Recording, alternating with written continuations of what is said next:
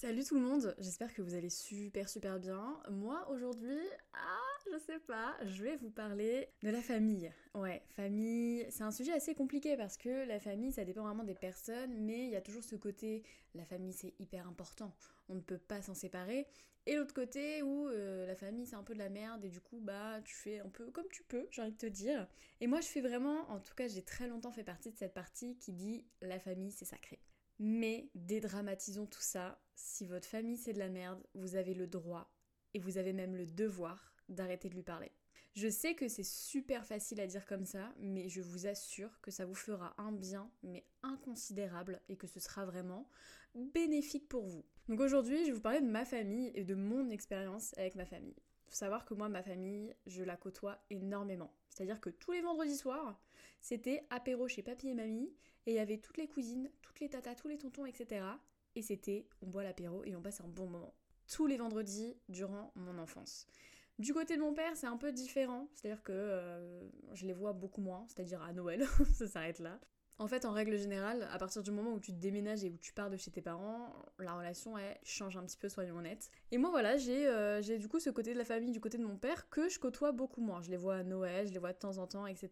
Mais c'est une relation qui est totalement différente par rapport à celle que j'ai euh, du côté de ma mère. Et bah, je pense que je vais commencer par parler de ma mère. Ma mère, c'est euh, mon acolyte, ma mère, c'est la femme de ma vie, ma mère, je l'aime trop. Ma mère, c'est pas trop du genre à, dire ses sentiments. C'est pas trop du genre à dire, ah, je suis fière de vous, mes enfants, etc. Mais tu sais, tu le sais, en fait. Genre, elle a pas besoin de le dire. Genre, tu, tu, le ressens, tu le sais à travers tout ce qu'elle fait, tout ce qu'elle dit. Genre, moi, j'ai jamais ressenti le besoin que ma mère me dise je t'aime. Je le sais, tu vois. Genre, j'ai pas vraiment besoin de l'entendre et franchement, ça lui arrive de temps en temps de me le dire quand elle a un petit coup dans le nez. Il m'a fallu 21 ans pour comprendre que ma mère, en fait, bah, elle était rassurante quand elle voulait. C'est-à-dire qu'en ce moment, je suis un peu dans une situation de merde, j'ai des problèmes perso, etc. J'ai des problèmes plus particulièrement avec la justice. Et il se trouve que, bah, du coup, voilà, il a fallu que, en plein événement où j'étais invitée à l'inauguration d'une librairie, on m'appelle et qu'on me dise euh, Julie, écoute, il y a un huissier de justice là à la maison, va falloir que tu m'expliques. Voilà. Premier réflexe d'une hypersensible, qu'est-ce qu'on fait? Attention spoiler, je pleure comme une grosse merde et je lui dis qu'en gros je suis désolée, que je les fous toujours un petit peu dans des situations embarrassantes et que vraiment, enfin, je, les déçois quoi, je, le sais, tu vois. Ma mère, son premier réflexe a été de me dire Eh oh, on va s'en sortir. Et puis de toute façon, t'as toujours eu une grande gueule et un grand sens de la justice, alors on ne t'en veut pas en fait. Elle a juste dit ça, hein, mais ça m'a rassurée, mais à un point, vous pouvez pas savoir. Ma mère, c'est un peu le cliché des mères. Genre, t'as besoin d'un truc, t'as besoin de sortir avec tes copines, il te faut un peu de thunes pour aller au cinéma, etc. Tu vas voir elle, tu vas voir ma mère, elle négocie avec le daron et que le daron dise oui ou non, on a le droit d'y aller. Autant avec ma mère, la relation elle a toujours été absolument géniale, en toute honnêteté, sans tabou. Avec mon père, ça a été beaucoup plus compliqué pendant une période, même pendant deux périodes en fait. Je vais vous expliquer. En gros, mon père, bah, durant toute mon enfance, euh, bah, c'était un, daron, tu vois, c'est-à-dire que je suis petite, euh, moi, je m'en bats un peu les couilles, je veux vraiment juste aller jouer au vélo avec mes copines. Mais voilà, il y a un moment, il y a un âge où tu commences à avoir tes propres opinions plus particulièrement des opinions politiques, des opinions complètement différentes des siens.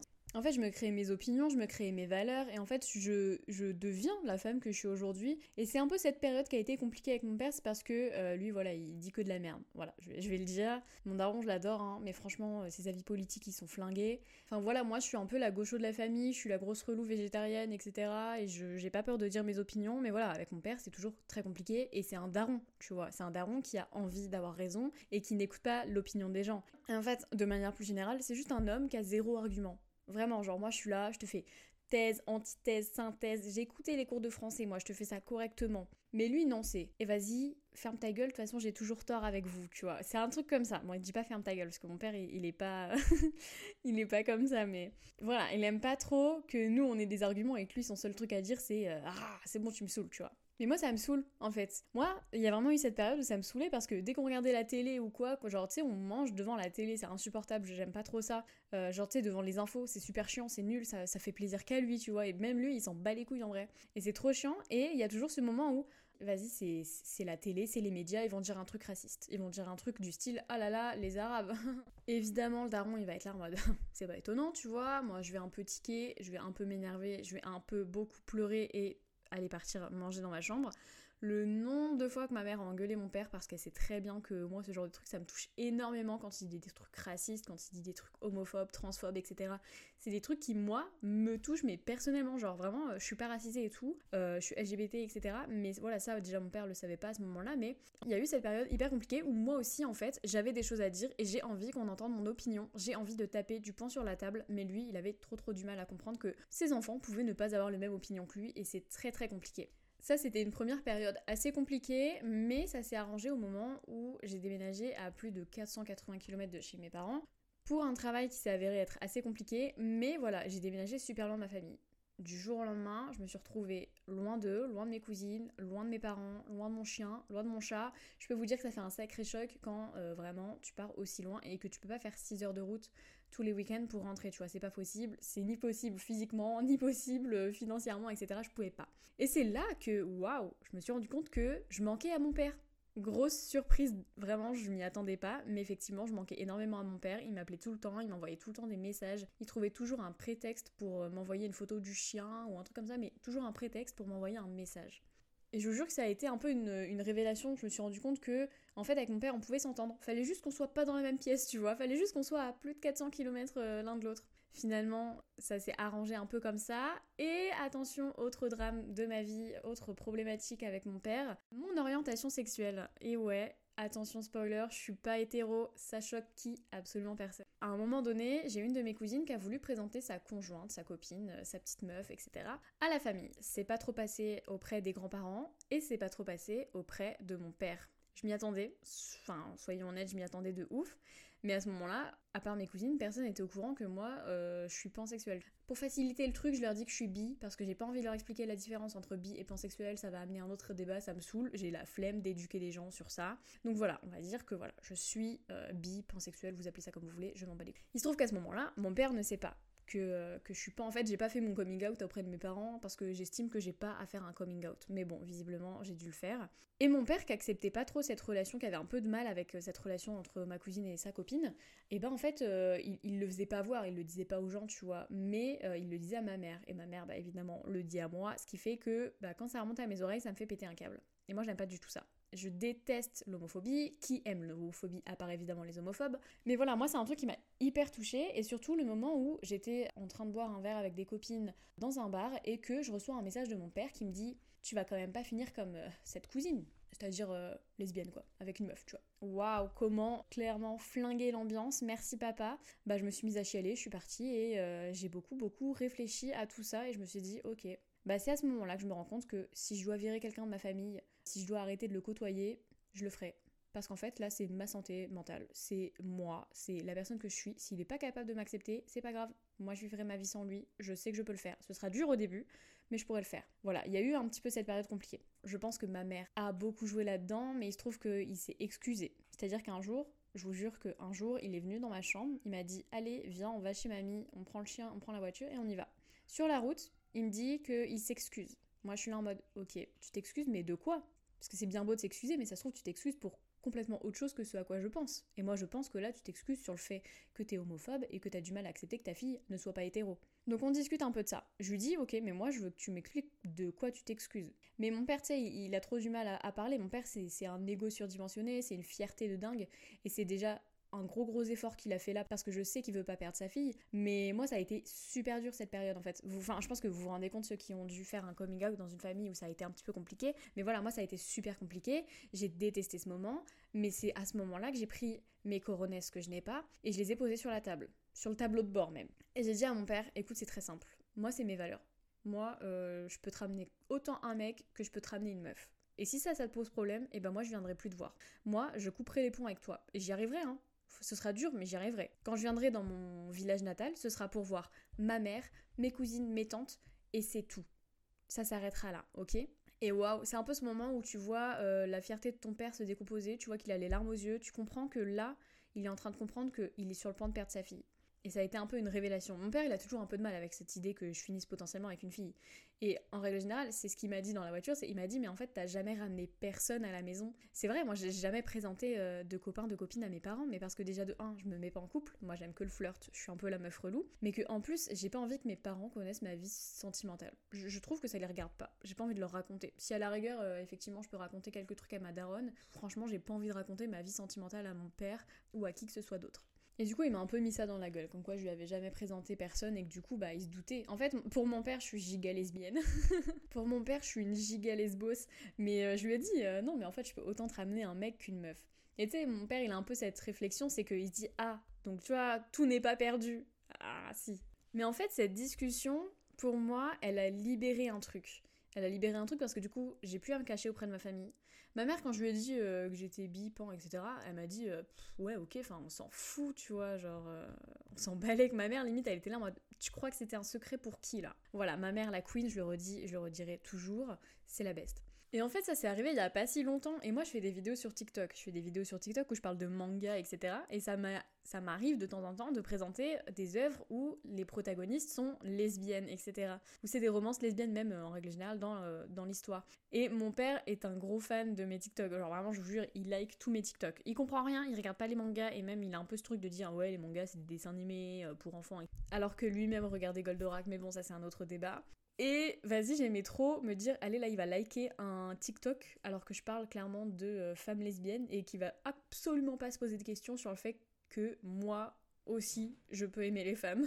Mais voilà, maintenant tout va beaucoup mieux avec mon père. Bon voilà, quand il continue de dire des trucs un peu racistes, un peu homophobes, euh, je tique un peu, je fais élever ma voix, mais il comprend assez rapidement que là c'est le moment de se taire. Petite anecdote pour que vous ayez une meilleure image de mon père. Père, en ce moment, il se sent grave seul parce que ma mère, elle fait des horaires euh, d'un coup elle est du matin, un coup elle est du soir. Et du coup, des fois, elle est du soir et lui, il est tout seul à la maison et il se fait grave chier. Son premier réflexe, c'est de m'appeler. Même si on n'a rien à se dire. Hein. On se dit, ouais, salut, ça va, comment vont les animaux? Et puis ça s'arrête là, on raccroche. Mais juste, tu sais, il se sent tellement seul qu'il se fait chier, du coup, il m'appelle. Voilà, je trouve ça mignon ça redore un peu son blason. Là, j'ai dit que de la merde sur mon père, j'ai dit un peu tous les côtés négatifs, mais je vous jure que mon père, c'est quand même quelqu'un d'extraordinaire. C'est l'ami des animaux. Bon, après, ça reste un homme, voilà, soyons honnêtes. Allez, on continue sur la famille proche. J'ai un grand frère. C'est le seul frère que j'ai de toute façon. J'ai un grand frère qui s'appelle Baptiste. Euh, bah, quand on était petit, voilà, c'est la relation un petit peu basique. Il t'étouffe sous un oreiller. Enfin bref, voilà. C'est une relation normale quand on a un frère.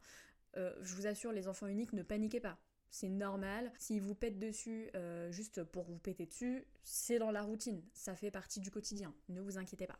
Mais il y a aussi eu ce moment difficile avec mon frère, pas par rapport à mon orientation sexuelle parce qu'il s'en bat les couilles littéralement, mais parce qu'il y a eu ce premier amour. Vous savez, le premier amour, euh, ah, on découvre un petit peu l'amour, on déménage de chez nos parents, on a une relation toxique. Ouais, il avait grave une relation toxique, je vous jure, c'était catastrophique.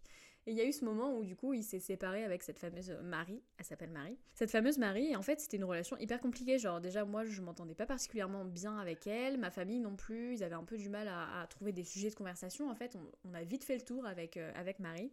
Et voilà, pour elle on faisait euh, le strict minimum, voire même beaucoup moins, euh, pour essayer de l'accueillir et faire rentrer dans la famille. Et mon frère nous en a beaucoup voulu pour ça. C'est cette période où mon frère il a commencé à détester tout le monde. Genre vraiment il a reproché à tout et tout le monde euh, sa rupture avec sa copine, etc. C'était de notre faute à ses yeux.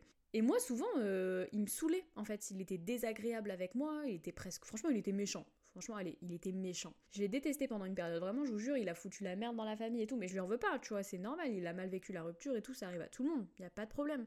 Mais voilà, là, sur le coup, franchement, il, était super méchant avec moi, et surtout, il me reprochait un truc, euh, attention, je suis hypersensible, je le rappelle, c'est que à chaque fois qu'il essayait de me parler pour essayer d'arranger la situation, en tout cas, à ses yeux, il essayait d'arranger la situation, et ben je me mettais à pleurer. Et du coup, pour lui, bah, c'était chiant, on pouvait pas discuter correctement, tu vois. En fait, Baptiste, excuse-moi. Non, mais vraiment, je suis désolée je m'excuse d'être hypersensible. Je m'excuse parce que, en fait, à cause de moi et à cause de mon seul moyen de communication qui est la chialade, qui est de pleurer, bah tu n'arrives pas à avoir une conversation euh, sérieuse avec moi en fait. Ah non, mais je suis tellement désolée.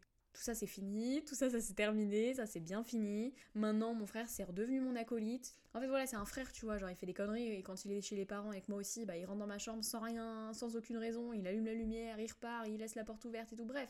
Mais vas-y, bah en fait c'est ton frère, c'est drôle genre. Il y a aussi eu ce truc genre, Pour mon anniversaire, pour mes 20 ans, parce que du coup j'ai période Covid, j'ai pas pu fêter mes 18 ans, du coup j'ai fêté mes 20 ans en grande pompe.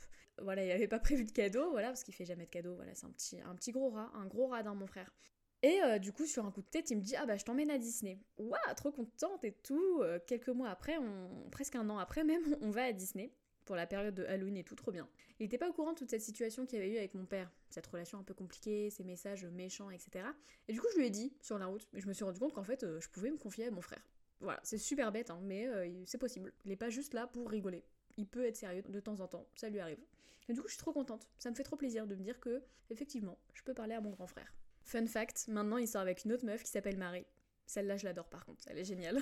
On va passer à la famille un peu moins proche. Ce que j'appelle la famille un peu moins proche, c'est les grands-parents, les cousines, les tatas, etc. Faut savoir que ma mère, elle a deux sœurs. Elles sont absolument géniales. C'est-à-dire que si tu vas pas bien, vraiment, je te jure que j'aurais aucun mal à me confier à elles étonnamment, je pense que même j'y arriverai très très facilement. Alors que je suis pas vraiment du genre à parler de mes problèmes, mais il y a un truc qui fait qu'elles ont tellement vécu, elles ont tellement eu des relations compliquées, que ce soit amoureuses, que ce soit professionnelles, etc., que je me dis, en fait, elles ont tout vécu.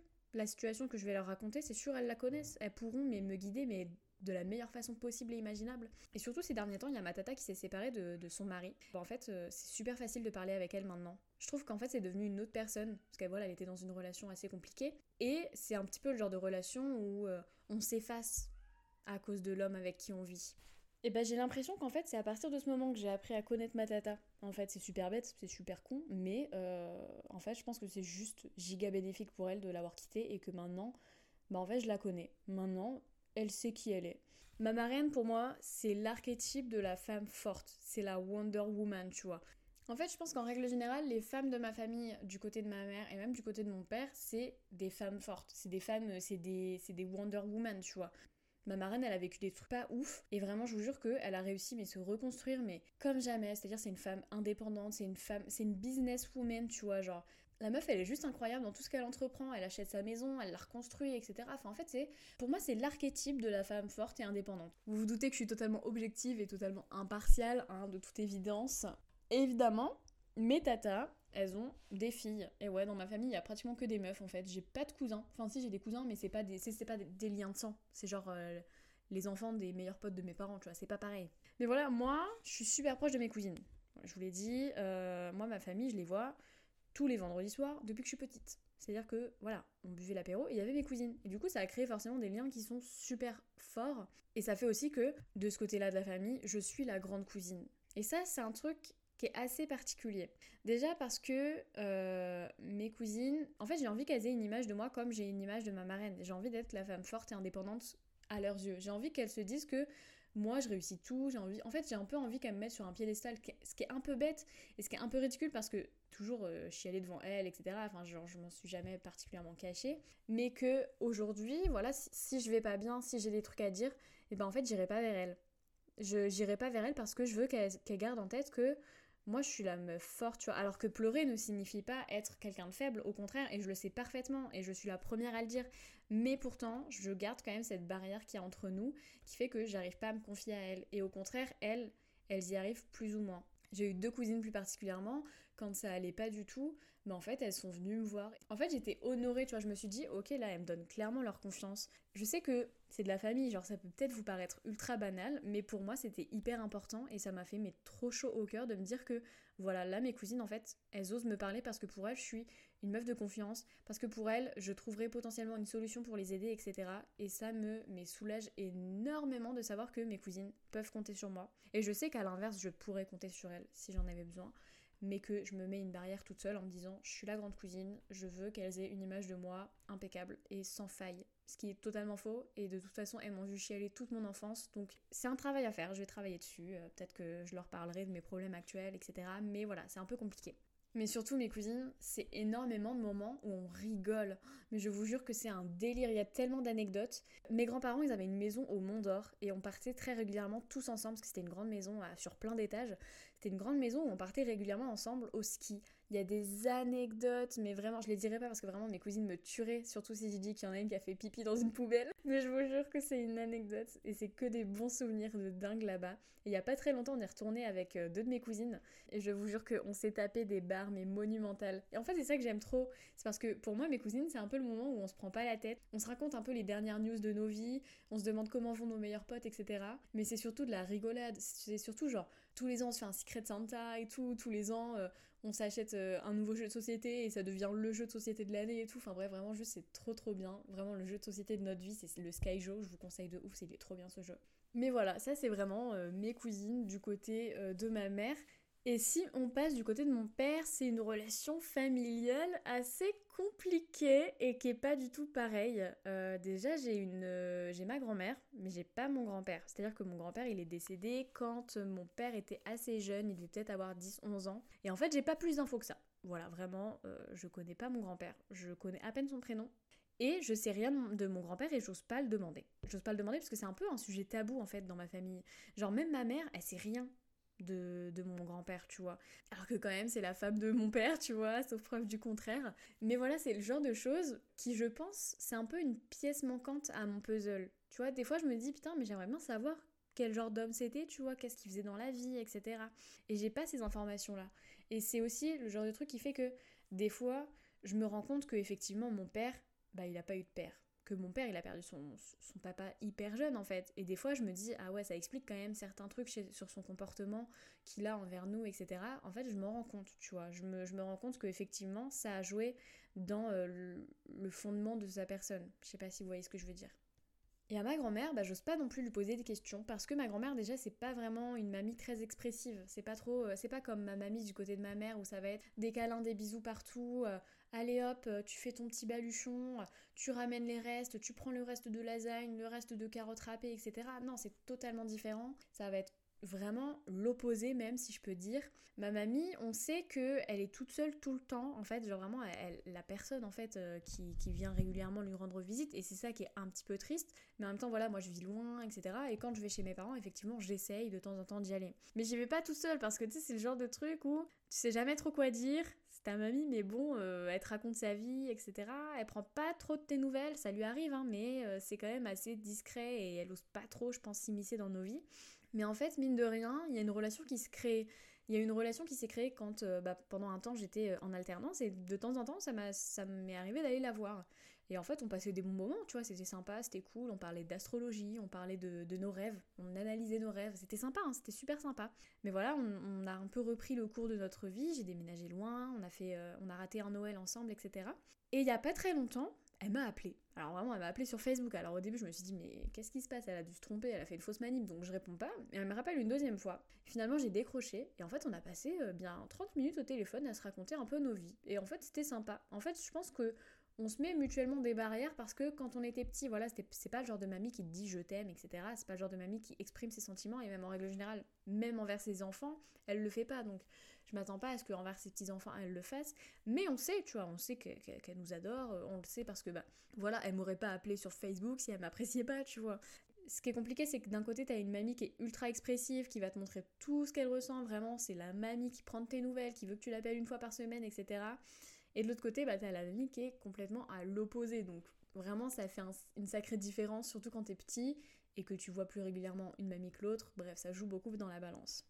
Enfin bref, en fait, je sais pas pourquoi, mais cette relation avec ma mamie, moi j'aimerais trop l'approfondir. Et j'ai peur que j'arrive pas à l'approfondir avant que, bah voilà, la, vie n'est pas éternelle et avant qu'elle nous quitte, tu vois. je, je pense que je regretterais énormément ce côté de me dire que, bah, en fait, euh, j'aurais pu euh, lui poser des questions sur mon grand-père, mais je l'ai pas fait parce que j'avais peur que ce soit tabou auprès d'elle ou que elle se mette à pleurer ou des trucs comme ça, tu vois. Alors qu'au final, moi, j'ai envie de savoir, mes cousines, elles ont envie de savoir, et en fait, on a le droit de savoir qui était notre grand-père. Et au pire, bah, on pleurera ensemble pendant qu'elle nous racontera cette histoire, tu vois. En parlant de mes cousines, mes cousines du côté de, mon père, c'est assez différent aussi encore pareil, parce que du coup, bah voilà, mes cousines du côté de ma mère, je les voyais tout le temps.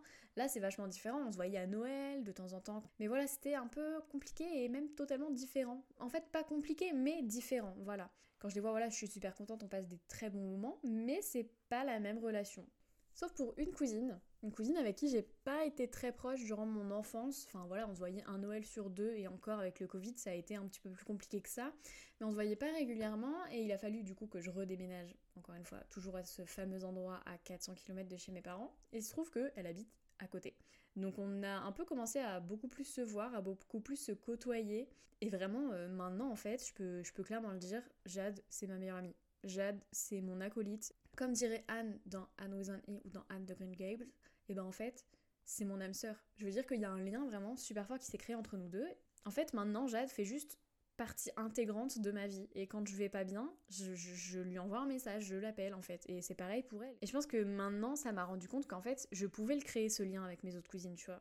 En fait, je, peux, c'est dans mes capacités, je peux le faire. Après, effectivement, voilà, avec Jade, on a énormément de points communs, on a énormément de sujets de discussion parce que on peut parler de tout, qu'on a les mêmes valeurs, qu'on est toutes les deux euh, dans la communauté LGBT, etc. Donc forcément, ça a créé des liens et on, se comprend l'une l'autre d'une certaine façon. Je sais que je pourrais créer un peu cette relation avec mes autres cousines, mais je sais pas, il y a toujours cette barrière que je me mets euh, instinctivement parce que, bah, je sais pas, je les vois moins, donc je me dis que ça vaut peut-être pas le coup ou ce genre de truc. Mais voilà, dans tous les cas, mes cousines, vraiment, je les aime, mais d'un amour euh, inconsidérable et que en fait mes cousines moi pour moi c'est mes copines. Moi mes cousines c'est mes besties c'est mais voilà on a chacune une relation différente les unes euh, avec les autres. Pareil mes tata tonton de ce côté de la famille ils sont d'un soutien énorme et en fait je m'en suis rendu compte bah pareil il y a pas très longtemps et je me rends compte et je suis super contente de me rendre compte que bah en fait j'ai une famille juste incroyable et que dans la majorité des cas on m'accepte comme je suis et que c'est vraiment génial mais en fait, ce qui a été compliqué pour moi, c'est de comprendre que c'est pas parce que moi j'ai une famille assez extraordinaire et assez géniale et bienveillante dans la globalité que c'est le cas pour tout le monde. Euh, pendant très longtemps, j'ai une copine euh, qui avait, elle, euh, des difficultés un peu avec sa famille. Et quand elle me parlait d'un truc qui s'était passé avec sa mère, j'avais grave du mal à me dire que, en fait, effectivement, sa mère était une connasse. Enfin voilà, je vais pas mâcher mes mots. Voilà, sa mère, en fait, bah, elle, était toxique. Et moi, en fait, quand elle me racontait ça, je me disais, en fait, je voyais le truc comme si ma mère avait réagi pareil, et je me disais, bah, elle fait ça pour te protéger, elle fait ça pour être gentille, ah, tu l'as mal interprété, etc. J'étais toujours dans la défense de sa mère, alors qu'en fait, sa mère, c'est une connasse, et que elle a le droit de se défaire de sa famille. Et je sais que c'est compliqué. Je, le sais, je le vois dans mon entourage, je le vois quand j'ai failli un peu rompre ce lien avec mon père, mais voilà, c'est quelque chose qui peut être énormément bénéfique et il faut arrêter d'idolâtrer et de mettre sur un piédestal les relations familiales. Si dans ta famille ça va pas, tu as le droit de dire stop et d'arrêter de les côtoyer. Si seulement certaines personnes sont problématiques, et eh bah fais le tri et garde seulement les bonnes personnes. Et s'ils doivent revenir dans ta vie, et eh bah ce sera en étant bienveillant et vachement moins toxique en fait. Je sais pas si vous comprenez ce que je veux dire, mais c'est pas parce que voilà, ils arrivent pas à se remettre en question maintenant qu'ils y arriveront jamais. Après voilà, gardez pas trop espoir, ça reste des êtres humains. Hein. Personne n'est parfait de toute évidence. Mais voilà, je voulais un peu faire cet épisode pour, euh, pour dire qu'en fait les relations familiales, bah c'est pas toujours facile et c'est pas que comme dans les séries en fait, c'est pas que beau, c'est pas que rose. Et même moi qui ai une relation hyper proche de ma famille, et bah ouais, ça a pas toujours été tout beau, tout rose et ça a souvent été compliqué. Donc voilà, l'épisode touche à sa fin. Bah écoutez, euh, merci de m'avoir écouté. De toute façon, je vous l'avais dit, ici c'était euh, mon journal intime, clairement. Je pense que ça va pas intéresser grand monde, mais moi ici, je suis là pour parler, je suis pas là pour les audiences, donc euh, je me lâche, je me libère. Donc voilà, encore merci de m'avoir écouté et n'hésitez pas à venir me suivre sur Juge d'Orange Podcast sur Insta. Et voilà, merci beaucoup et à bientôt.